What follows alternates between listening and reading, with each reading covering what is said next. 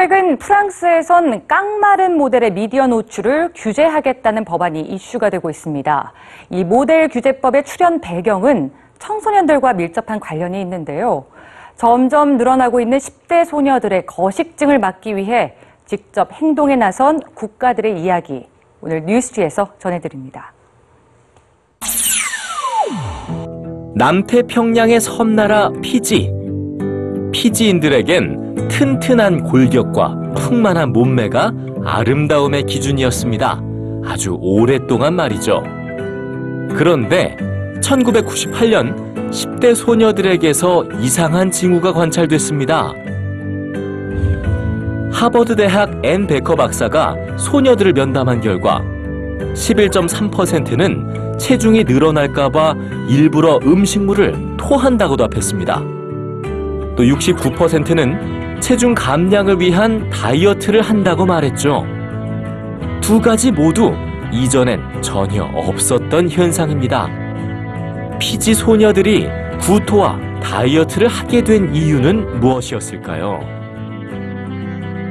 연구를 진행한 앤 베커 박사는 1995년부터 피지에 보급된 텔레비전을 지목합니다. 영국과 미국에서 제작한 드라마에 등장하는 마른 몸매의 배우들을 보게 된 피지 소녀들은 TV 보급 38개월 만에 자신의 몸을 다른 시선으로 바라보게 됩니다. 74%가 자신이 너무 크고 뚱뚱하다고 답한 거죠.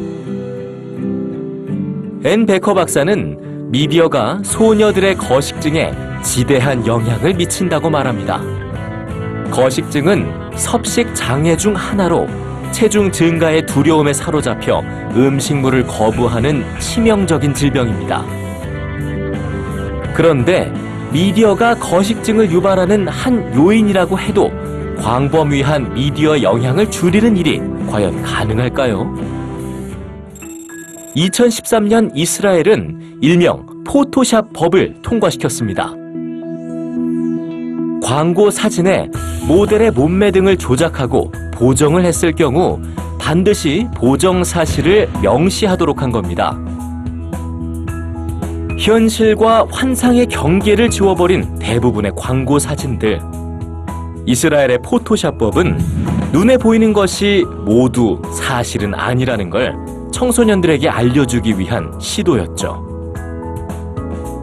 올해 4월 프랑스 하원에선 다소 엄격한 내용의 보건법 개정안이 통과됐습니다.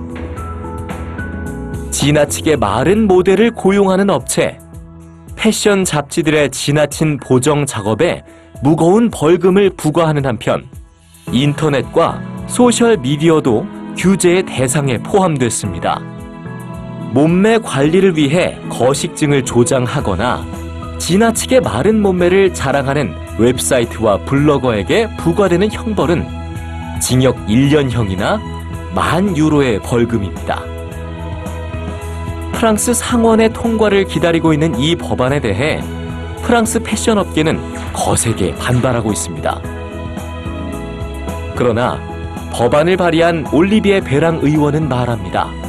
이 법은 지나치게 말라야 살아남을 수 있는 모델들을 보호하기 위한 것임과 동시에 잘 먹고 잘 자라야 할 청소년들을 구하기 위한 법이라고 말입니다.